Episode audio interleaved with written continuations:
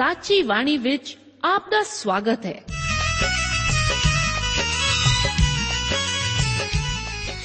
ਪ੍ਰਿय ਸ਼ਰੋਤਾ, ਇਹ ਸਾਚੀ ਬਾਣੀ ਕੀ ਹੈ? ਹੋਰ ਇਹ ਸਾਨੂੰ ਕਿੱਥੇ ਮਿਲੂਗੀ? ਇਹ ਸਾਚੀ ਬਾਣੀ ਦਾ ਸਾਡੇ ਜੀਵਨ ਵਿੱਚ ਲਾਭ ਕੀ ਹੈ? ਇਹਦਾ ਸਾਡੇ ਜੀਵਨ ਵਿੱਚ ਮੋਲ ਕੀ ਹੈ? ਇਹ ਸਾਰੇ ਪ੍ਰਸ਼ਨਾਂ ਦਾ ਉੱਤਰ ਸਾਨੂੰ ਇੱਕੋ ਹੀ ਜਗ੍ਹਾ ਲੱਭ ਸਕਦਾ ਹੈ ਤੇ ਉਹ ਹੈ ਜੀਵਤ ਵਚਨ ਧਰਮ ਸ਼ਾਸਤਰ ਬਾਈਬਲ। ਉਹੀ ਜੀਵਤ ਵਚਨ ਦਾ ਅਸੀਂ ਇਸ ਕਾਰਜਕ੍ਰਮ ਵਿੱਚ ਅਧਿਐਨ ਕਰਾਂਗੇ। ਤੇ ਹੁਣ ਪਵਿੱਤਰ ਸ਼ਾਸਤਰ ਬਾਈਬਲ ਦਾ ਅਧਿਐਨ ਸ਼ੁਰੂ ਕਰਨ ਤੋਂ ਪਹਿਲਾਂ ਅਸੀਂ ਆਪਣੇ ਮਨਾਂ ਨੂੰ ਤਿਆਰ ਕਰੀਏ ਇਸ ਭਜਨ ਨਾਲ।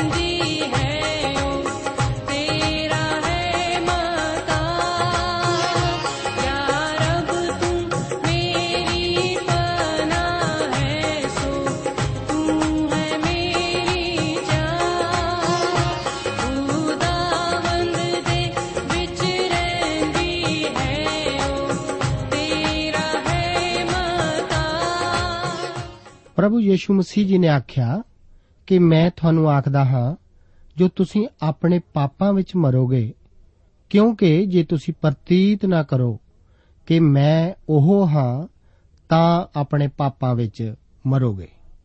ਪਿਆਰੇ ਦੋਸਤੋ, ਅੱਜ ਦੇ ਇਸ ਪ੍ਰੋਗਰਾਮ ਵਿੱਚ ਮੈਂ ਆਪ ਦਾ ਸਵਾਗਤ ਕਰਦਾ ਹਾਂ। ਇਸ ਪ੍ਰੋਗਰਾਮ ਵਿੱਚ ਅਸੀਂ ਲੇਵੀਆਂ ਦੀ ਪੋਥੀ, ਉਸ ਦਾ 23 ਅਧਿਆਏ ਅਤੇ ਉਸ ਦੇ ਇੱਕ ਆਇਤ ਤੋਂ ਲੈ ਕੇ 44 ਆਇਤ ਤੱਕ ਅਧਿਐਨ ਕਰਾਂਗੇ।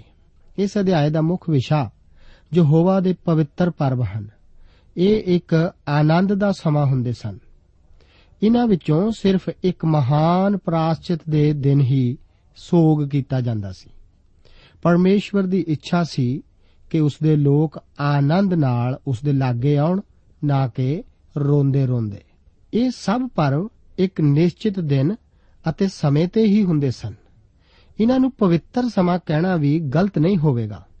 ਸਬਤ ਤੋਂ ਬਗੈਰ ਇਹ ਸਭ ਪਰਵ ਗਿਣਤੀ ਵਿੱਚ ਸੱਤ ਪਰਵ ਸਨ। ਸਬਤ ਇੱਕ ਪਰਵ ਨਹੀਂ ਸੀ, ਪਰ ਇਸ ਦੁਆਰਾ ਵੀ ਸਮੇਂ ਦੀ ਮਿਣਤੀ ਕੀਤੀ ਜਾਣ ਕਰਕੇ ਇਸ ਨੂੰ ਇਹਨਾਂ ਵਿੱਚ ਸ਼ਾਮਲ ਕੀਤਾ ਗਿਆ ਸੀ। 7 ਨੰਬਰ ਜਾਂ ਅੰਕ ਪ੍ਰਕਾਸ਼ ਦੀ ਪੋਥੀ ਦੀ ਤਰ੍ਹਾਂ ਇੱਥੇ ਵੀ ਬਹੁਤ ਮਹੱਤਵਪੂਰਨ ਹੈ। ਇਹ ਸਮੇਂ ਦੀ ਮਿਣਤੀ ਹੀ ਹੈ। ਸਬਤ ਸੱਤਵਾਂ ਦਿਨ ਹੈ। ਸੱਤ ਪਰਵ ਹਨ। ਪਿੰਤੇਕੁਸ ਸੱਤਵੇਂ ਹਫ਼ਤੇ ਦਾ ਪਰਵ ਹੈ। ਇਸ ਤੋਂ ਬਾਅਦ ਸੱਤਵਾਂ, ਨਵਾਂ ਚੰਦ ਪ੍ਰਾਸ਼ਚਿਤ ਦਾ ਦਿਨ ਅਤੇ ਤੰਬੂਆਂ ਦਾ ਪਰਵ ਸੱਤਵੇਂ ਮਹੀਨੇ ਵਿੱਚ ਆਉਂਦਾ ਸੀ। 25ਵੇਂ ਅਧਿਆਏ ਵਿੱਚ ਸਬਤ ਦੇ ਸਾਲ ਅਤੇ ਇਸ ਤੋਂ 50ਵਾਂ ਵਰਾ ਆਨੰਦ ਦਾ ਵਰਾ ਹੁੰਦਾ ਸੀ। ਇਹ ਸਭ 7 ਨੰਬਰ ਜਾਂ ਅੰਕ ਨਾਲ ਹੀ ਜੁੜਿਆ ਹੋਇਆ ਸੀ। ਅਖਮੀਰੀ ਰੋਟੀ ਦੇ ਵੀ 7 ਦਿਨ ਸਨ ਅਤੇ ਤੰਬੂ ਦੇ ਪਰਵ ਦੇ ਦੌਰਾਨ ਵੀ ਲੋਕ 7 ਦਿਨ ਤੰਬੂਆਂ ਵਿੱਚ ਰਹਿੰਦੇ ਸਨ। ਇਹਨਾਂ ਸਭ ਪਰਵਾਂ ਦੇ ਉਦੇਸ਼ ਅਧਿਆਤਮਕ ਅਤੇ ਨਬੂਵਤ ਜਾਂ ਭਵਿੱਖਬਾਣੀ ਨਾਲ ਸੰਬੰਧਿਤ ਸੀ। ਅਭਿਆਸਿਕ ਉਦੇਸ਼ ਉਹਨਾਂ ਦੇ ਸਮਾਜਿਕ ਕੰਮਾਂ ਅਤੇ ਬਣਜ ਨਾਲ ਜੁੜਿਆ ਹੋਇਆ ਸੀ। ਇਹ ਪਰਵ 12 ਗੋਤਾਂ ਨੂੰ ਬੰਦਗੀ ਅਤੇ ਸੰਗਤੀ ਲਈ ਇਕੱਠੇ ਕਰਦੇ ਸਨ। ਸਾਰੇ ਨਰਾਂ ਨੂੰ ਤਿੰਨ ਮੌਕਿਆਂ ਤੇ ਯਰੂਸ਼ਲਮ ਨੂੰ ਬੰਦਗੀ ਕਰਨ ਲਈ ਜਾਣਾ ਹੀ ਪੈਂਦਾ ਸੀ, ਜੋ ਕਿ ਫਸਾ ਦਾ ਪਰਵ, ਪਿੰਤੇਕੁਸ ਦਾ ਪਰਵ ਅਤੇ ਤੰਬੂਆਂ ਦੇ ਪਰਵ ਦੇ ਦੌਰਾਨ ਹੁੰਦਾ ਸੀ। ਇਸ ਸਮੇਂ ਲੋਕ ਇਸ ਰਾਜ ਦੇ ਸਭ ਥਾਵਾਂ ਤੋਂ ਵਿਚਾਰ ਕਰਨ ਅਤੇ ਚੀਜ਼ਾਂ ਦੀ ਖਰੀਦੋ ਫਰੋਖਤ ਕਰਨ ਆਉਂਦੇ ਸਨ। ਇਹਨਾਂ ਹਦਾਇਤਾਂ ਨੂੰ ਨਾ ਮੰਨਣ ਕਰਕੇ ਹੀ ਇਸਰਾਇਲ ਨੂੰ ਉੱਤਰੀ ਅਤੇ ਦੱਖਣੀ ਬਾਦਸ਼ਾਹਤ ਵਿੱਚ ਵੰਡਿਆ ਗਿਆ ਸੀ। ਇਹ ਪਰਵ ਜ਼ਿਆਦਾ ਕਰਕੇ ਫਸਲ ਦੇ ਕੱਟਣ ਦੇ ਸਮੇਂ ਹੁੰਦੇ ਸਨ। ਪਰਮੇਸ਼ਵਰ ਦੀ ਉਸਤਤ ਲੋਕਾਂ ਦੇ ਕੰਮ ਨਾਲ ਜੁੜੀ ਹੋਈ ਸੀ। ਇਸ ਤਰ੍ਹਾਂ ਉਹਨਾਂ ਦਾ ਪਸੀਨਾ ਇੱਕ ਪਵਿੱਤਰ ਚੀਜ਼ ਬਣ ਜਾਂਦਾ ਸੀ। ਹਰ ਇੱਕ ਪਰਵ ਭਵਿੱਖ ਵਿੱਚ ਇਸ ਦੀ ਪੂਰਤੀ ਮੰਨੇਗਾ ਕੁਝ ਦੀ ਪੂਰਤੀ ਹੋ ਚੁੱਕੀ ਹੈ, ਪਰ ਕਿਉਂਕਿ ਮਸੀਹ ਨੇ ਸਾਡੇ ਵਾਸਤੇ ਇਹ ਸਭ ਕੁਝ ਪੂਰਾ ਕਰ ਦਿੱਤਾ ਹੈ, ਇਸ ਕਰਕੇ ਸਾਨੂੰ ਇਹਨਾਂ ਪਰਬਾਂ ਅਤੇ ਇਹਨਾਂ ਨੂੰ ਮੰਨਣ ਦੀ ਹੁਣ ਲੋੜ ਨਹੀਂ ਹੈ। ਬਚਨ ਦੱਸਦਾ ਹੈ ਕਿ ਖਾਣ ਪੀਣ ਜਾਂ ਤਿਉਹਾਰ ਜਾਂ ਅਮਸਿਆ ਜਾਂ ਵਸਤਾਂ ਦੇ ਵਿਖੇ ਕੋਈ ਤੁਹਾਡੇ ਉੱਤੇ ਦੋਸ਼ ਨਾ ਲਾਵੇ। ਇਹ ਤਾਂ ਹੋਣ ਵਾਲੀਆਂ ਗੱਲਾਂ ਦਾ ਪਰਛਾਵਾਂ ਹਨ, ਪਰ ਦੇ ਮਸੀਹ ਦੀ ਹੈ। ਪਹਿਲੀਆਂ ਤਿੰਨ ਆਇਤਾਂ ਵਿੱਚ ਪਵਿੱਤਰ ਸਮਿਆ ਅਤੇ ਸਬਤ ਦਾ ਜ਼ਿਕਰ ਇਸ ਤਰ੍ਹਾਂ ਹੈ। ਆਓ ਅਸੀਂ ਪਰਮੇਸ਼ਰ ਦੇ ਬਚਨ ਵਿੱਚੋਂ ਇਹਨਾਂ ਨੂੰ ਪੜ੍ਹੀਏ। ਲਿਖਿਆ ਹੈ, ਯਹੋਵਾ موسی ਨਾਲ ਬੋਲਿਆ ਕਿ ਇਸرائیਲੀਆਂ ਨੂੰ ਐਉਂ ਬੋਲ, ਜਿਹੜੇ ਯਹੋਵਾ ਦੇ ਪਰਵ ਹਨ। ਜੋ ਤੁਸੀਂ ਪਵਿੱਤਰ ਮੇਲੇ ਕਰਨੇ, ਸੋ ਇਹ ਮੇਰੇ ਪਰਵ ਹਨ। 6 ਦਿਨ ਕੰਮ ਕੀਤਾ ਜਾਵੇ, ਪਰ 7ਵਾਂ ਦਿਨ ਵਿਸ਼ਰਾਮ ਦਾ ਸ਼ਬਦ ਇੱਕ ਪਵਿੱਤਰ ਮੇਲਾ ਹੈ। ਤੁਸਾਂ ਉਸ ਦੇ ਵਿੱਚ ਕੋਈ ਕੰਮ ਨਾ ਕਰਨਾ। ਇਹ ਤੁਹਾਡੇ ਸਭਨਾ ਬਸੇਵਿਆਂ ਵਿੱਚ ਯਹੋਵਾ ਦਾ ਸ਼ਬਦ ਹੈ। ਇਸ ਅਧਿਆਏ ਵਿੱਚ ਹਮੇਸ਼ਾ ਗੌਰ ਕਰਨ ਵਾਲੀ ਗੱਲ ਇਹ ਹੈ ਕਿ ਪਰਮੇਸ਼ਵਰ ਇਸ ਸਭ ਕਿਸ ਨੂੰ ਕਹਿ ਰਿਹਾ ਹੈ? ਪਰਮੇਸ਼ਵਰ ਸ਼ਾਲਾ ਦੇ ਦੇਣ ਵਾਲੇ ਮੂਸਾ ਨੂੰ ਦੱਸਦਾ ਹੈ ਅਤੇ ਉਹ ਅੱਗੇ ਲੋਕਾਂ ਨੂੰ ਦੱਸਦਾ ਹੈ। ਹਰੇਕ ਪਰਵ ਪਰਮੇਸ਼ਵਰ ਦੁਆਰਾ ਇਸ ਸੰਸਾਰ ਵਿੱਚ ਠਹਿਰਾਈ ਕਿਸੇ ਨਾ ਕਿਸੇ ਘਟਨਾ ਨਾਲ ਜੁੜਿਆ ਹੋਇਆ ਸੀ। ਫਸਾ ਮਸੀਹ ਦੇ ਸਲੀਬ ਉੱਤੇ ਦਿੱਤੇ ਜਾਣ ਅਤੇ ਉਸ ਦੀ ਮੌਤ ਨਾਲ ਸੰਬੰਧਿਤ ਸੀ। ਅਖਮੀਰੀ ਰੋਟੀ ਮਸੀਹ ਦੀ ਮੌਤ ਦੇ ਕਾਰਨ ਉਸ ਨਾਲ ਸਾਡੀ ਸੰਗਤੀ ਬਾਰੇ। ਪਹਿਲੇ ਫਲ ਮਸੀਹ ਦੇ ਦੁਬਾਰਾ ਜੀ ਉੱਠਣ ਨਾਲ। ਪਿੰਤੇਕੁਸ ਕਲੀਸਿਆ ਦੀ ਸ਼ੁਰੂਆਤ ਨਾਲ ਤੁਰੀਆਂ ਭਵਿੱਖ ਵਿੱਚ ਇਸਰਾਇਲ ਦੇ ਆਪਣੇ ਦੇਸ਼ ਵਿੱਚ ਪਰਤਣ ਨਾਲ ਅਤੇ ਪ੍ਰਾਸ਼ਚਿਤ ਦਾ ਮਹਾਨ ਦਿਨ ਮਸੀਹ ਦੇ ਸਲੀਬ ਉੱਤੇ ਕੀਤੇ ਸਾਡੇ ਵਾਸਤੇ ਕੰਮ ਨਾਲ ਸੰਬੰਧਿਤ ਸੀ। ਆਖਰ ਵਿੱਚ ਤੰਬੂਆਂ ਦਾ ਪਰਵ ਜਦੋਂ ਭਵਿੱਖ ਵਿੱਚ ਇਸرائیਲੀ ਆਪਣੇ ਦੇਸ਼ ਵਿੱਚ ਹੋਣਗੇ, ਇਸ ਦਾ ਬਿਆਨ ਕਰਦਾ ਸੀ। ਸਬਤ ਮੂਸਾ ਤੋਂ ਪਹਿਲੀ ਆਰੰਭਕ ਸ੍ਰਿਸ਼ਟੀ ਨਾਲ ਜੁੜੀ ਹੋਈ ਹੈ। ਪਰ ਇਸ ਬਾਰੇ ਵਿਵਸਥਾ ਸਾਰ ਵਿੱਚ ਇਸ ਦੇ ਮੰਨਣ ਦਾ ਖਾਸ ਕਾਰਨ ਦੱਸਿਆ ਗਿਆ ਹੈ। ਇੱਥੇ ਲਿਖਿਆ ਹੈ, ਵਿਵਸਥਾ ਸਾਰ ਉਸ ਦਾ 5 ਅਧਿਆਇ ਉਸ ਦੀ 15 ਆਇਤ ਦੇ ਵਚਨ ਹਨ। ਕਿ ਯਾਦ ਰੱਖ ਕਿ ਤੂੰ ਮਿਸਰ ਦੇਸ਼ ਵਿੱਚ ਗੁਲਾਮ ਸੈਂ ਅਤੇ ਯਹੋਵਾ ਤੇਰੇ ਪਰਮੇਸ਼ਵਰ ਨੇ ਤੈਨੂੰ ਬਲਵੰਤ ਹੱਥ ਨਾਲ ਅਤੇ ਬਾਹ ਲੰਮੀ ਕਰਕੇ ਤੈਨੂੰ ਕੱਢ ਲਿਆ। ਇਸ ਲਈ ਯਹੋਵਾ ਤੇਰਾ ਪਰਮੇਸ਼ਵਰ ਤੈਨੂੰ ਸਬਤ ਦੇ ਦਿਨ ਨੂੰ ਮੰਨਣ ਦਾ ਹੁਕਮ ਦਿੰਦਾ ਹੈ। ਪਰ ਆਰੰਭਕ ਕਲੀਸਿਆ ਨੇ ਹਫ਼ਤੇ ਦੇ ਪਹਿਲੇ ਦਿਨ ਐਤਵਾਰ ਨੂੰ ਇਕੱਠੇ ਹੋਣਾ ਹੀ ਚੁਣਿਆ, ਕਿਉਂਕਿ ਇਸ ਦਿਨ ਪ੍ਰਭੂ ਯੀਸ਼ੂ ਜੀ ਮੁਰਦਿਆਂ ਵਿੱਚੋਂ ਜੀ ਉੱਠੇ ਸੀ। ਇਸੇ ਦਿਨ ਹੀ ਸਾਨੂੰ ਪੂਰਨ ਛੁਟਕਾਰਾ ਦਿੱਤਾ ਗਿਆ ਸੀ।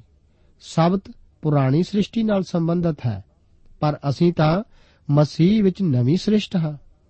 ਇਸرائیਲੀ ਸਬਦ ਕਰਕੇ ਵਿਸ਼ਰਾਮ ਕਰਦੇ ਸਨ, ਪਰ ਹੁਣ ਵਿਸ਼ਰਾਮ ਛੁਟਕਾਰੇ ਦੇ ਕਾਰਨ ਮਿਲਦਾ ਹੈ।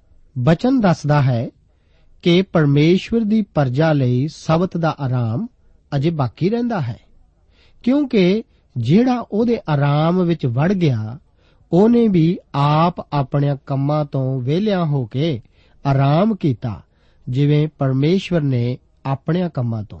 ਸੋ ਆਓ ਅਸੀਂ ਉਸ ਆਰਾਮ ਵਿੱਚ ਵੜਨ ਦਾ ਯਤਨ ਕਰੀਏ ਕਿ ਕੋਈ ਉਹਨਾਂ ਵਾਂਗੂ ਅਣਆਗਿਆਕਾਰੀ ਦੇ ਕਾਰਨ ਡਿੱਗ ਨਾ ਪਵੇ।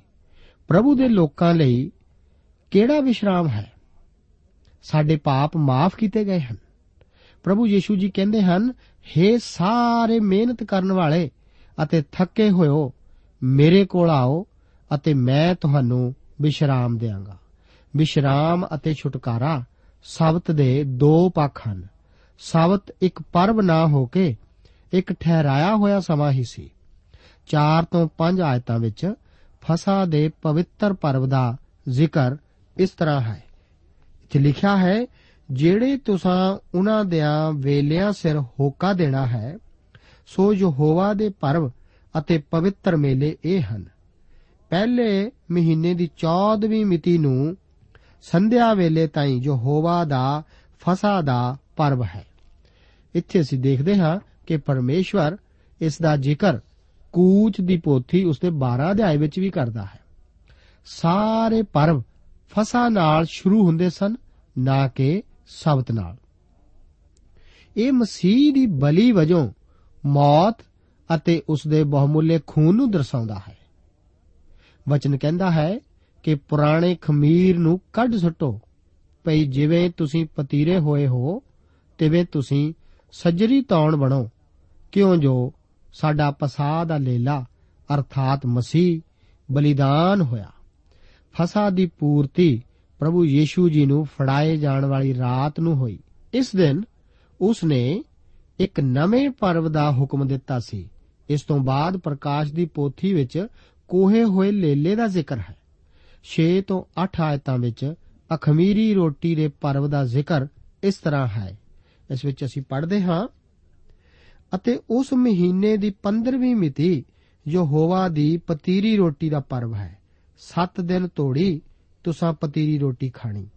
ਪਹਿਲੇ ਦਿਨ ਤੁਸਾਂ ਪਵਿੱਤਰ ਮੇਲਾ ਕਰਨਾ, ਉਸ ਦੇ ਵਿੱਚ ਤੁਸਾਂ ਕੋਈ ਕੰਮ ਧੰਦਾ ਨਾ ਕਰਨਾ, ਪਰ ਤੁਸਾਂ ਅੱਗ ਦੀ ਭੇਂਟ ਜੋ ਹੋਵਾ ਦੇ ਅੱਗੇ 7 ਦਿਨ ਤੋੜੀ ਚੜਾਉਣੀ ਅਤੇ 7ਵੇਂ ਦਿਨ ਪਵਿੱਤਰ ਮੇਲਾ ਹੋਵੇ, ਉਸ ਦੇ ਵਿੱਚ ਤੁਸਾਂ ਕੋਈ ਕੰਮ ਧੰਦਾ ਨਾ ਕਰਨਾ। ਪਸਾ ਦੇ ਪਰਵ ਦੇ ਦੂਸਰੇ ਦਿਨ, ਜੋ ਕਿ ਹਫ਼ਤੇ ਦਾ ਪਹਿਲਾ ਦਿਨ ਸੀ, ਅਖਮੀਰੀ ਰੋਟੀ ਦਾ ਪਰਵ ਸ਼ੁਰੂ ਹੁੰਦਾ ਸੀ। ਇਹ 7 ਦਿਨ ਚੱਲਦਾ ਸੀ। ਮੱਤੀ ਅਤੇ ਮਰਕਸ ਦੀਆਂ ਅੰਜੀਲਾਂ ਇਹਨਾਂ ਨੂੰ ਇੱਕ ਪਰਵ ਹੀ ਗਿਣਦੇ ਹਨ। ਵਚਨ ਵਿੱਚ ਖਮੀਰ ਬੁਰਾਈ ਦਾ ਚਿੰਨ੍ਹ ਹੀ ਹੈ। ਇਸ ਪਰਵ ਦਾ ਪਹਿਲਾ ਅਤੇ 7ਵਾਂ ਦਿਨ ਖਾਸ ਹੁੰਦੇ ਸਨ। ਇਹਨਾਂ ਦਿਨਾਂ ਵਿੱਚ ਆਪਣੇ ਕੰਮ ਨਾ ਕਰਕੇ ਹੋਮ ਬਲੀਆਂ, ਪਾਪ ਬਲੀਆਂ ਅਤੇ ਮੈਦੇ ਦੀਆਂ ਭੇਟਾਂ ਚੜਾਈਆਂ ਜਾਂਦੀਆਂ ਸਨ। ਅਖਮੀਰੀ ਰੋਟੀ ਦਾ ਪਰਵ ਇਹ ਦੱਸਦਾ ਹੈ ਕਿ ਮਸੀਹ ਸਾਨੂੰ ਲਗਾਤਾਰ ਸਾਫ਼ ਕਰਦਾ ਰਹਿੰਦਾ ਹੈ। ਮਸੀਹ ਨੇ ਪਤਰਸ ਨੂੰ ਕਿਹਾ ਸੀ ਕਿ ਜੇਕਰ ਮੈਂ ਤੈਨੂੰ ਨਾ ਧੋਵਾਂ, ਤਾਂ ਮੇਰੇ ਵਿੱਚ ਤੇਰਾ ਕੁਝ ਵੀ ਨਹੀਂ ਹੈ। ਅੱਗੇ 9 ਤੋਂ 14 ਆਇਤਾਂ ਵਿੱਚ ਲਿਖਿਆ ਹੈ, ਫੇਰ ਯਹੋਵਾ موسی ਨਾਲ ਬੋਲਿਆ, ਕਿ ਇਸرائیਲੀਆਂ ਨਾਲ ਗੱਲ ਕਰ, ਅਤੇ ਐਉਂ ਉਹਨਾਂ ਨੂੰ ਆਖ, ਭਈ ਜਿਸ ਵੇਲੇ ਤੁਸੀਂ ਉਸ ਦੇਸ਼ ਵਿੱਚ ਜੋ ਮੈਂ ਤੁਹਾਨੂੰ ਦਿੰਦਾ ਹਾਂ, ਆ ਗਏ ਹੋ, ਅਤੇ ਉਸ ਦੀ ਹਾੜੀ ਵੀ ਵੱਢੋਗੇ, ਤਾਂ ਤੁਸੀਂ ਆਪਣੀ ਹਾੜੀ ਦੇ ਪਹਿਲੇ ਫਲ ਤੋਂ ਇੱਕ ਪੂਲਾ ਜਾਜਕ ਦੇ ਸਾਹਮਣੇ ਲਿਆਉਣਾ। ਅਤੇ ਉਹ ਉਸ ਪੂਲੇ ਨੂੰ ਯਹੋਵਾ ਦੇ ਸਾਹਮਣੇ ਹਿਲਾਵੇ, ਭਈ ਉਹ ਤੁਹਾਡੇ ਕੋਲੋਂ ਮੰਨਿਆ ਜਾਏ, ਉਸ ਸਬਤ ਦੇ ਅਗਲੇ ਭਲਕ ਨੂੰ ਜਾਜਕ ਉਸ ਨੂੰ ਹਿਲਾਵੇ ਅਤੇ ਉਸੇ ਦਿਨ ਜਿਸ ਦੇ ਵਿੱਚ ਤੁਸੀਂ ਉਸ ਪੂਲੇ ਨੂੰ ਹਿਲਾਓ, ਤੁਸੀਂ ਇੱਕ ਵੱਜ ਤੋਂ ਰਹਿਤ ਯਹੋਵਾ ਦੇ ਅੱਗੇ ਹੋਮ ਦੀ ਭੇਂਟ ਕਰਕੇ ਪਹਿਲੇ ਵਰੇ ਦਾ ਇੱਕ ਲੇਲਾ ਚੜਾਉਣਾ ਅਤੇ ਉਸ ਦੀ ਮੈਦੇ ਦੀ ਭੇਂਟ ਜੋ ਹੈ, ਸੋ ਤੇਲ ਨਾਲ ਰਲੇ ਹੋਏ ਦੋ ਦਸਵੰਧ ਮੈਦੇ ਦੇ ਯਹੋਵਾ ਦੇ ਅੱਗੇ ਇੱਕ ਸੁਗੰਧਤਾ ਕਰਕੇ ਇੱਕ ਅੱਗ ਦੀ ਭੇਂਟ ਹੋਵੇ ਅਤੇ ਇੱਕ ਦਾਖ ਰਸ ਦੇ ਕੁੱਪੇ ਦੀ ਚੌਥਾਈ ਉਸ ਦੀ ਪੀਣ ਦੀ ਭੇਂਟ ਹੋਵੇ ਅਤੇ ਜਿਸ ਦਿਨ ਤਾਈਂ ਤੁਸੀਂ ਆਪਣੇ ਪਰਮੇਸ਼ਵਰ ਅੱਗੇ ਇੱਕ ਭੇਂਟ ਨਾ ਲਿਆਓ, ਉਸ ਦਿਨ ਤੋੜੀ ਤੁਸੀਂ ਨਾ ਰੋਟੀ, ਨਾ ਭੁੰਨੇ ਹੋਏ ਦਾਣੇ, ਨਾ ਹਰੇ ਸਿੱਟੇ ਖਾਣੇ। ਇਹ ਤੁਹਾਡੇ ਸਭਨਾ ਬਸੇਬਿਆਂ ਵਿੱਚ ਤੁਹਾਡੀਆਂ ਪੀੜ੍ਹੀਆਂ ਤੀਕਰ ਇੱਕ ਸਦਾ ਦੀ ਵਿਧੀ ਹੋਵੇ। ਇਹ ਉਦੋਂ ਤੱਕ ਨਹੀਂ ਹੀ ਮਨਾਇਆ ਜਾਂਦਾ ਜਦੋਂ ਕਿ ਇਸਰਾਇਲ ਨੇ ਉਜਾੜ ਦੀ ਯਾਤਰਾ ਪੂਰੀ ਕਰਕੇ ਵਾਅਦੇ ਦੇ ਦੇਸ਼ ਵਿੱਚ ਧਰਤੀ ਵਿੱਚ ਕੁਝ ਨਹੀਂ ਸੀ ਬੀਜਿਆ। ਇਸ ਦਿਨ ਪਹਿਲੇ ਛਿੱਟਿਆਂ ਦਾ ਪੂਲਾ ਤੰਬੂ ਵਿੱਚ ਲਿਆਇਆ ਜਾਂਦਾ ਸੀ, ਜਿਸ ਨੂੰ ਜਾਜਕ ਪਰਮੇਸ਼ਵਰ ਅੱਗੇ ਚੜਾਉਂਦਾ ਸੀ। ਗੌਰ ਕਰਨ ਵਾਲੀ ਗੱਲ ਇਹ ਹੈ ਕਿ ਹੁਣ ਮਸੀਹ ਤਾਂ ਮੁਰਦਿਆਂ ਵਿੱਚੋਂ ਜੀ ਉੱਠਿਆ ਹੈ। ਸੁੱਤਿਆਂ ਹੋਇਆਂ ਦਾ ਪਹਿਲਾ ਫਲ ਹੈ, ਪਰ ਹਰੇਕ ਆਪੋ ਆਪਣੀ ਵਾਰੀ ਸਿਰ। ਪਹਿਲਾ ਫਲ ਮਸੀਹ, ਫੇਰ ਜਿਹੜੇ ਮਸੀਹ ਦੇ ਹਨ, ਉਹਦੇ ਆਉਣ ਦੇ ਵੇਲੇ। ਉਹ ਦੇ ਮਗਰੋਂ ਅੰਤ ਹੈ। ਮਸੀਹ ਦੇ ਜੀ ਉੱਠਣ ਦਾ ਸਮਾਂ ਸਬਤ ਦੇ ਅੰਤ ਪਿੱਛੋਂ ਸੀ। ਹੁਣ ਤਾਂ ਮਹਿਮਾਮਈ ਸਰੀਰ ਵਿੱਚ ਉੱਠਣ ਵਾਲਾ ਸਿਰਫ ਮਸੀਹ ਹੀ ਹੈ। ਭਾਵ ਪਹਿਲਾ ਫਲ, ਪਰ ਇੱਕ ਦਿਨ ਕਲੀਸਿਆ ਵੀ ਇਸ ਵਿੱਚ ਸ਼ਾਮਲ ਹੋਵੇਗੀ। ਕਣਕ ਦਾ ਦਾਣਾ, ਜੇ ਜ਼ਮੀਨ ਵਿੱਚ ਪੈ ਕੇ ਨਾ ਮਰੇ, ਤਾਂ ਉਹ ਇਕੱਲਾ ਹੀ ਰਹਿੰਦਾ ਹੈ। ਪਰ ਜੇ ਮਰੇ, ਤਾਂ ਬਹੁਤ ਫਲ ਦਿੰਦਾ। ਵਿਸ਼ਵਾਸੀ ਹੀ ਉਸ ਦਾ ਫਲ ਜਾਂ ਫਸਲ ਹਨ। ਜੋ ਬਲੀਆਂ ਇਸ ਪਰਵ ਦੇ ਦੌਰਾਨ ਦਿੱਤੀਆਂ ਜਾਂਦੀਆਂ ਸਨ, ਉਹਨਾਂ ਵਿੱਚ ਪਾਪ ਬਲੀ ਸ਼ਾਮਲ ਨਹੀਂ ਸੀ, ਕਿਉਂਕਿ ਮਸੀਹ ਪਹਿਲਾਂ ਹੀ ਬਲੀ ਦਿੱਤਾ ਜਾ ਚੁੱਕਾ ਸੀ। ਉਹ ਕਹਿੰਦਾ ਹੈ, ਕਿਉਂਕਿ ਮੈਂ ਜ਼ਿੰਦਾ ਹਾਂ, ਇਸ ਕਰਕੇ ਤੁਸੀਂ ਵੀ ਜੀਓਗੇ। ਜਿੰਨਾ ਚਿਰ ਪਹਿਲੇ ਫਲ ਨਾ ਲਿਆਂਦੇ ਜਾਣ, ਨਵੀਂ ਫਸਲ ਦਾ ਆਨੰਦ ਨਹੀਂ ਸੀ ਮਾਣਿਆ ਜਾ ਸਕਦਾ। ਇੱਕ ਵਿਸ਼ਵਾਸੀ ਦੇ ਲਈ ਬਰਕਤ ਅਤੇ ਸੰਗਤੀ ਅਤੇ ਨਵੇਂ ਰਿਸ਼ਤੇ ਦਾ ਕਾਰਨ ਮਸੀਹ ਦੀ ਮੌਤ ਅਤੇ ਉਸ ਦਾ ਦੁਬਾਰਾ ਜੀ ਉੱਠਣਾ ਹੀ ਹੈ। ਮਸੀਹ ਹੀ ਸਭ ਕੁਝ ਨਵਾਂ ਕਰਦਾ ਹੈ। ਇਸ ਤੋਂ ਬਾਅਦ ਪਿੰਤੇਕੁਸ ਦੇ ਪਰਵ ਦਾ ਜ਼ਿਕਰ 15 ਤੋਂ 22 ਆਇਤਾਂ ਵਿੱਚ ਇਸ ਤਰ੍ਹਾਂ ਹੈ। ਵਚਨ ਵਿੱਚ ਲਿਖਿਆ ਹੈ, ਅਤੇ ਉਸ ਸ਼ਬਦ ਦੇ ਅਗਲੇ ਭਲਕ ਤੋਂ ਉਸ ਦਿਨ ਤੋਂ ਜੋ ਤੁਸੀਂ ਹਿਲਾਉਣ ਦੀ ਭੇਂਟ ਦਾ ਪੂਲਾ ਲਿਆਏ, ਤੁਸੀਂ ਸੱਤ ਸ਼ਬਦ ਪੂਰੇ ਗਿਣਨੇ। ਅਰਥਾਤ ਸੱਤਵੇਂ ਦਿਨ ਦੇ ਅਗਲੇ ਭਲਕ ਤਾਈਂ ਤੁਸੀਂ 50 ਦਿਨ ਗਿਣਨੇ, ਅਤੇ ਫੇਰ ਜੋ ਹੋਵਾ ਦੇ ਅੱਗੇ ਇੱਕ ਮੈਦੇ ਦੀ ਨਵੀਂ ਭੇਂਟ ਚੜਾਉਣੀ ਤੁਸੀਂ ਆਪਣੇ ਬਸੇਬਿਆਂ ਵਿੱਚੋਂ ਦੋ ਦਸਵੰਦਾਂ ਦੇ ਦੋ ਹਿਲਾਉਣ ਦੀਆਂ ਰੋਟੀਆਂ ਕੱਢਣੀਆਂ, ਉਹ ਮੈਦੇ ਦੀਆਂ ਹੋਣ, ਉਹ ਖਮੀਰ ਨਾਲ ਗੁੰਨੀਆਂ ਜਾਣ, ਉਹ ਜੋ ਹੋਵਾ ਦੇ ਅੱਗੇ ਪਹਿਲਾ ਫਲ ਹੈ। ਅਤੇ ਤੁਸੀਂ ਉਹਨਾਂ ਰੋਟੀਆਂ ਦੇ ਨਾਲ ਵੱਜ ਤੋਂ ਰਹਿਤ, ਪਹਿਲੇ ਵਰੇ ਦੇ ਸੱਤ ਲੇਲੇ ਅਤੇ ਇੱਕ ਜਵਾਨ ਬਲਦ ਅਤੇ ਦੋ ਛਤਰੇ ਚੜਾਉਣੇ ਉਹ ਉਹਨਾਂ ਦੇ ਮੈਦੇ ਦੀਆਂ ਭੇਟਾਂ ਅਤੇ ਉਹਨਾਂ ਦੀਆਂ ਪੀਣ ਦੀਆਂ ਭੇਟਾਂ ਸਣੇ ਯਹੋਵਾ ਦੇ ਅੱਗੇ ਹੋਮ ਦੀ ਬਲੀ ਭੇਟ ਹੋਵੇ। ਅਰਥਾਤ ਯਹੋਵਾ ਦੇ ਅੱਗੇ ਸੁਗੰਧਤਾ ਕਰਕੇ ਇੱਕ ਅੱਗ ਦੀ ਭੇਂਟ ਹੋਵੇ। ਫਿਰ ਤੁਸੀਂ ਬੱਕਰਿਆਂ ਦੀ ਇੱਕ ਪੱਠ ਪਾਪ ਦੀ ਭੇਂਟ ਕਰਕੇ ਅਤੇ ਪਹਿਲੇ ਵਰੇ ਦੇ ਦੋ ਲੇਲੇ ਸੁਖ ਸਾਂਤ ਦੀਆਂ ਭੇਟਾਂ ਦੀ ਬਲੀ ਕਰਕੇ ਚੜਾਉਣੇ 22 ਆਇਤ ਵਿੱਚ ਲਿਖਿਆ ਹੈ, ਅਤੇ ਜਿਸ ਵੇਲੇ ਤੁਸੀਂ ਆਪਣੇ ਦੇਸ਼ ਦੀ ਹਾੜੀ ਵੱਢੋ, ਤਾਂ ਤੂੰ ਵੱਢਣ ਵੇਲੇ ਆਪਣੀ ਪੈਲੀ ਦੀਆਂ ਨੁਕਰਾਂ ਸਾਰੀਆਂ ਨਾ ਵੱਢੀ, ਨਾ ਤੂੰ ਆਪਣੀ ਹਾੜੀ ਦਾ ਕੋਈ ਸਿਲਾ ਚੁਗੀ। ਤੂੰ ਉਹਨਾਂ ਨੂੰ ਕੰਗਾਲ ਅਤੇ ਓਪਰੇ ਦੇ ਲਈ ਛੱਡੀ, ਮੈਂ ਯਹੋਵਾ ਤੁਹਾਡਾ ਪਰਮੇਸ਼ਵਰ ਹਾਂ। ਪਰਵਾਂ ਦੇ ਨਿਯਮਤ ਸੂਚੀ ਤੇ ਗੌਰ ਕਰੋ। ਫਸਾ ਦਾ ਪਰਵ ਮਸੀਹ ਦੇ ਸਾਡੇ ਵਾਸਤੇ ਬਲੀ ਹੋਣ ਦਾ ਜ਼ਿਕਰ ਕਰਦਾ ਹੈ। ਅਖਮੀਰੀ ਰੋਟੀ ਉਸ ਦੁਆਰਾ ਸੰਗਤੀ ਬਾਰੇ ਦੱਸਦੀ ਹੈ। ਪਹਿਲੇ ਫਲ ਮਸੀਹ ਦੇ ਦੁਬਾਰਾ ਜੀ ਉੱਠਣ ਦਾ। ਹੁਣ ਪਿੰਤੇਕੁਸ ਦਾ ਪਰਵ ਹਮੇਸ਼ਾ ਹਫ਼ਤੇ ਦੇ ਪਹਿਲੇ ਦਿਨ ਆਉਂਦਾ ਸੀ। ਸੱਤ ਸਬਤਾਂ ਦੇ 49 ਦਿਨਾਂ ਤੋਂ ਬਾਅਦ ਇਹ 50ਵਾਂ ਦਿਨ ਹੁੰਦਾ ਸੀ, ਜੋ ਕਿ ਪਹਿਲੇ ਫਲਾਂ ਦੇ ਚੜਾਉਣ ਤੋਂ 40 ਦਿਨ ਬਾਅਦ ਦਾ ਦਿਨ ਸੀ। ਕਲੀਸਿਆ ਦਾ ਜਨਮ ਹਫ਼ਤੇ ਦੇ ਪਹਿਲੇ ਦਿਨ ਹੋਇਆ ਸੀ। ਸਾਡਾ ਪ੍ਰਭੂ ਹਫ਼ਤੇ ਦੇ ਪਹਿਲੇ ਦਿਨ ਜੀ ਉੱਠਿਆ ਸੀ। ਇਸ ਪਰਵ ਨੂੰ ਹਫ਼ਤਿਆਂ ਦਾ ਪਰਵ ਵੀ ਕਿਹਾ ਜਾਂਦਾ ਹੈ।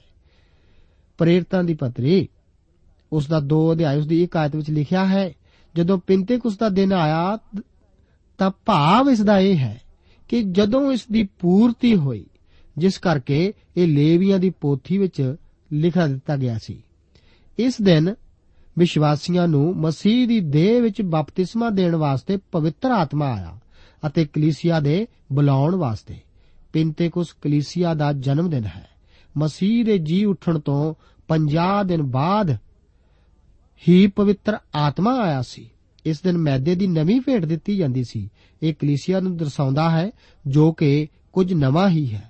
ਮਸੀਹ ਵਿੱਚ ਹੋਣ ਦਾ ਭਾਵ ਉਸ ਦੀ ਧਾਰਮਿਕਤਾ ਨਾਲ ਆਪਣੇ ਆਪ ਨੂੰ ਢਕਣਾ ਹੈ। ਪਰਮੇਸ਼ਵਰ ਹੁਣ ਸਾਨੂੰ ਇਸੇ ਤਰ੍ਹਾਂ ਢਕਦਾ ਹੈ। 17 ਆਇਤ ਵਿੱਚ ਮੈਦੇ ਦੀ ਭੇਟ ਨੂੰ ਖਮੀਰ ਨਾਲ ਗੁੰਨਣ ਦਾ ਜ਼ਿਕਰ ਹੈ। ਪਰ ਮੈਂ ਤਾਂ ਇਸ ਨੂੰ ਬੁਰਾਈ ਦਾ ਚਿੰਨ ਹੋਣ ਬਾਰੇ ਦੱਸਿਆ ਸੀ। ਅਜਿਹਾ ਕਿਉਂ? ਇਹ ਕਲੀਸਿਆ ਵਿਚਲੀ ਬੁਰਾਈ ਨੂੰ ਪੇਸ਼ ਕਰਦਾ ਹੈ। ਇਸ ਬਾਰੇ ਪ੍ਰਭੂ ਨੂੰ ਇਸ ਦੇ ਸਥਾਪਿਤ ਹੋਣ ਤੋਂ ਪਹਿਲਾਂ ਹੀ ਪਤਾ ਸੀ, ਪਰ ਵਿਸ਼ਵਾਸੀ ਹਰ ਚੀਜ਼ ਵਾਸਤੇ ਉਸ ਕੋਲ ਆ ਸਕਦੇ ਹਨ। ਆਪ ਉਸ ਕੋਲ ਪਹਿਲਾਂ ਮੁਕਤੀ ਵਾਸਤੇ ਅਤੇ ਫਿਰ ਮਦਦ, ਤਰਸ, ਦਇਆ ਅਤੇ ਤਸੱਲੀ ਪਾਉਣ ਵਾਸਤੇ ਵੀ ਆ ਸਕਦੇ ਹੋ। ਜੀਵਨ ਦੀ ਹਰ ਸਥਿਤੀ ਵਿੱਚ ਆਪ ਉਸ ਕੋਲ ਆ ਸਕਦੇ ਹੋ। ਉਹ ਸਾਡੇ ਕੰਮਾਂ ਕਰਕੇ ਨਹੀਂ, ਪਰ ਕਿਰਪਾ ਕਰਕੇ ਬਚਾਉਂਦਾ ਹੈ। ਇਸ ਸਾਰੇ ਜਸ਼ਨ ਦੇ ਦੌਰਾਨ ਉਹਨਾਂ ਨੂੰ ਗਰੀਬਾਂ ਅਤੇ ਅਜਨਬੀਆਂ ਦਾ ਖਿਆਲ ਕਰਨ ਦਾ ਵੀ ਹੁਕਮ ਸੀ। ਇਹ ਕਲੀਸਿਆ ਦੇ ਸਾਰੇ ਵਿਸ਼ਵਾਸੀਆਂ ਨੂੰ ਅੱਜ ਕਰਨਾ ਚਾਹੀਦਾ ਹੈ। ਸਾਨੂੰ ਦੂਸਰਿਆਂ ਤੱਕ ਪਰਮੇਸ਼ਰ ਦੇ ਵਚਨ ਨੂੰ ਲਿਜਾਣਾ ਹੈ। ਸਮਾਜਿਕ ਭਲਾਈ ਦੇ ਕੰਮਾਂ ਨਾਲੋਂ ਜ਼ਿਆਦਾ ਜ਼ੋਰ ਖੁਸ਼ਖਬਰੀ ਦੇ ਪ੍ਰਚਾਰ ਉੱਤੇ ਦੇਣਾ ਹੈ, ਜਿਸ ਤੋਂ ਬਗੈਰ ਸਮਾਜਿਕ ਭਲਾਈ ਦਾ ਕੋਈ ਅਰਥ ਨਹੀਂ ਹੈ। ਇਹ ਭਵਿੱਖ ਵਿੱਚ ਕਲੀਸਿਆ ਦੇ ਉਠਾਏ ਜਾਣ ਤੋਂ ਬਾਅਦ ਪਰਮੇਸ਼ਵਰ ਦੁਆਰਾ ਗੈਰ ਕੌਮਾਂ ਨੂੰ ਯਾਦ ਕਰਨ ਦਾ ਜ਼ਿਕਰ ਵੀ ਕਰਦਾ ਹੈ। 23 ਤੋਂ 25 ਆਇਤਾਂ ਵਿੱਚ ਤੁਰੀਆਂ ਦੇ ਪਰਵ ਦਾ ਜ਼ਿਕਰ ਹੈ। ਗਿਣਤੀ 10 ਵਿੱਚ ਅਸੀਂ ਦੇਖਦੇ ਹਾਂ ਕਿ ਉਜਾੜ ਦੀ ਯਾਤਰਾ ਦੇ ਦੌਰਾਨ ਦੋ ਚਾਂਦੀ ਦੀਆਂ ਤੁਰੀਆਂ ਉਹਨਾਂ ਨੂੰ ਤੋੜਨ ਲਈ ਵਜਾਈਆਂ ਜਾਂਦੀਆਂ ਸਨ। ਇੱਕ ਇਸ ਲਈ ਇੱਕ ਸੱਤ ਵਾਰ ਵਜਾਈਆਂ ਜਾਂਦੀਆਂ ਸਨ। ਸੱਤ ਤੁਰੀਆਂ ਦਾ ਵਜਣਾ ਪ੍ਰਕਾਸ਼ ਦੀ ਪੋਥੀ ਵਿੱਚ ਮਹਾ ਕਲੇਸ਼ ਦੇ ਸਮੇਂ ਦੇ ਦੌਰਾਨ ਹੋਵੇਗਾ। ਇਸ ਨਾਲ ਹੀ ਇਸرائیਲੀ ਕੌਮ ਆਪਣੇ ਰਾਜ ਦੇ ਯੁੱਗ ਦੌਰਾਨ ਆਪਣੇ ਦੇਸ਼ ਵਿੱਚ ਦਾਖਲ ਹੋਵੇਗੀ। ਇਸ ਤੋਂ ਪਹਿਲਾਂ ਹੀ ਕਲੀਸਿਆ ਉਠਾ ਲਈ ਜਾਵੇਗੀ। ਜ਼ਬੂਰ 99 ਉਸ ਦੀ 15 ਆਇਤ ਵਿੱਚ ਪਰਮੇਸ਼ਰ ਆਖਦਾ ਹੈ, ਧੰਨ ਉਹ ਲੋਕ ਹਨ ਜਿਹੜੇ ਲਲਕਾਰ ਦੇ ਸ਼ਬਦ ਨੂੰ ਜਾਣਦੇ ਹਨ। ਹੇ ਯਹੋਵਾ, ਉਹ ਤੇਰੇ ਚਿਹਰੇ ਦੇ ਚਾਨਣ ਵਿੱਚ ਤੁਰਦੇ ਰਹਿਣਗੇ। 26 ਤੋਂ 32 ਆਇਤਾਂ ਵਿੱਚ ਪ੍ਰਾਸ਼ਚਿਤ ਦੇ ਮਹਾਨ ਦਿਨ ਦਾ ਜ਼ਿਕਰ ਹੈ। ਇਸ ਵਿੱਚ ਤਿੰਨ ਵਾਰ ਲਿਖਿਆ ਹੈ ਕਿ ਤੁਸੀਂ ਆਪਣੇ ਪ੍ਰਾਣਾਂ ਨੂੰ ਦੁੱਖ ਦੇਣਾ, ਜਿਵੇਂ ਕਿ 16 ਦੇ ਉਸ ਦੀ 31 ਆਇਤ ਵਿੱਚ। ਪਰ ਆਨੰਦ ਦੇ ਵਰੇ ਵਿੱਚ ਇਸ ਦੇ ਉਲਟ ਤੁਰੀ ਵਜਾਉਣ ਦੇ ਨਾਲ ਆਨੰਦ ਅਤੇ ਖੁਸ਼ੀ ਜੁੜੀ ਹੋਈ ਸੀ। ਇਹ ਕੀਮਤ ਤਾਰਨ ਤੋਂ ਬਾਅਦ ਛੁਟਕਾਰੇ ਦਾ ਬਿਆਨ ਕਰਦੀ ਹੈ। 33 ਤੋਂ ਲੈ ਕੇ 44 ਆਇਤਾਂ ਵਿੱਚ ਡੇਰਿਆਂ ਦੇ ਤੰਬੂਆਂ ਦੇ ਪਰਵ ਦਾ ਜ਼ਿਕਰ ਹੈ। ਇਹ 7ਵੇਂ ਮਹੀਨੇ ਵਿੱਚ ਮਨਾਇਆ ਜਾਂਦਾ ਸੀ। ਇਹ ਤੀਸਰਾ ਪਰਵ ਸੀ। ਇਹ ਉਹਨਾਂ ਦੇ ਉਜਾੜ ਦੀ ਯਾਤਰਾ ਦੇ ਦੌਰਾਨ ਤੰਬੂਆਂ ਵਿੱਚ ਰਹਿਣ ਬਾਰੇ ਦਰਸਾਉਂਦਾ ਹੈ। ਇਹ ਉਸ ਸਮੇਂ ਦੀ ਭਵਿੱਖਬਾਣੀ ਵੀ ਕਰਦਾ ਹੈ, ਜਦੋਂ ਕਿ ਪਰਮੇਸ਼ਵਰ ਉਹਨਾਂ ਦੇ ਸਾਰੇ ਪਾਪ ਨੂੰ ਦੂਰ ਕਰ ਦੇਵੇਗਾ। ਲਿਖਿਆ ਹੈ, ਉਹ ਆਪੋ ਆਪਣੀਆਂ ਅੰਗੂਰੀ ਵੇਲਾਂ ਅਤੇ ਹਜੀਰ ਦੇ ਬਿਰਛੇਠ ਬੈਠਣਗੇ ਅਤੇ ਕੋਈ ਉਹਨਾਂ ਨੂੰ ਨਹੀਂ ਡਰਾਏਗਾ। ਕਿਉਂ ਜੋ ਸੈਨਾ ਦੇ ਯਹੋਵਾ ਦਾ ਮੁੱਖ ਵਾਕ ਹੈ, ਪਰ ਇਹ ਅੰਤ ਕਾਲ ਦੇ ਸੁਦੀਪਕ ਰਾਜ ਵੱਲ ਵੀ ਇਸ਼ਾਰਾ ਕਰਦੀ ਹੈ।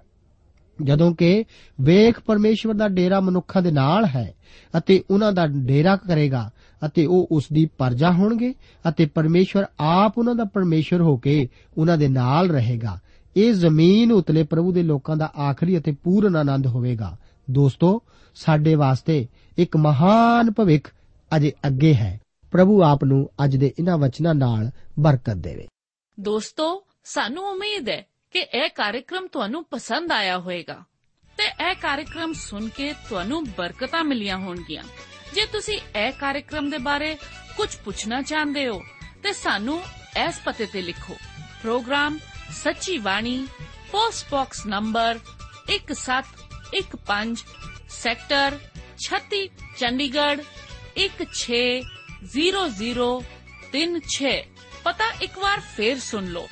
Programme Sachi Bani, post box number 1715 sector 36 Chandigarh 160036 ਸਾਡਾ ਈਮੇਲ ਪਤਾ ਹੈ punjabi ttb at twr.in ਪਤਾ ਇੱਕ ਵਾਰ ਫੇਰ ਸੁਣ ਲਓ punjabi ttb at twr.in ਹੁਣ ਸਾਡੇ ਪ੍ਰੋਗਰਾਮ ਦਾ ਸਮੇਂ ਸਮਾਪਤ ਹੁੰਦਾ ਹੈ ਉਮੀਦ ਹੈ ਅਗਲੇ ਪ੍ਰੋਗਰਾਮ ਵਿੱਚ ਤੁਹਾਡੇ ਨਾਲ ਫੇਰ ਪੇਂਟ ਹੋਏਗੀ ਰੱਬ ਤੁਹਾਨੂੰ ਬਰਕਤ ਦੇ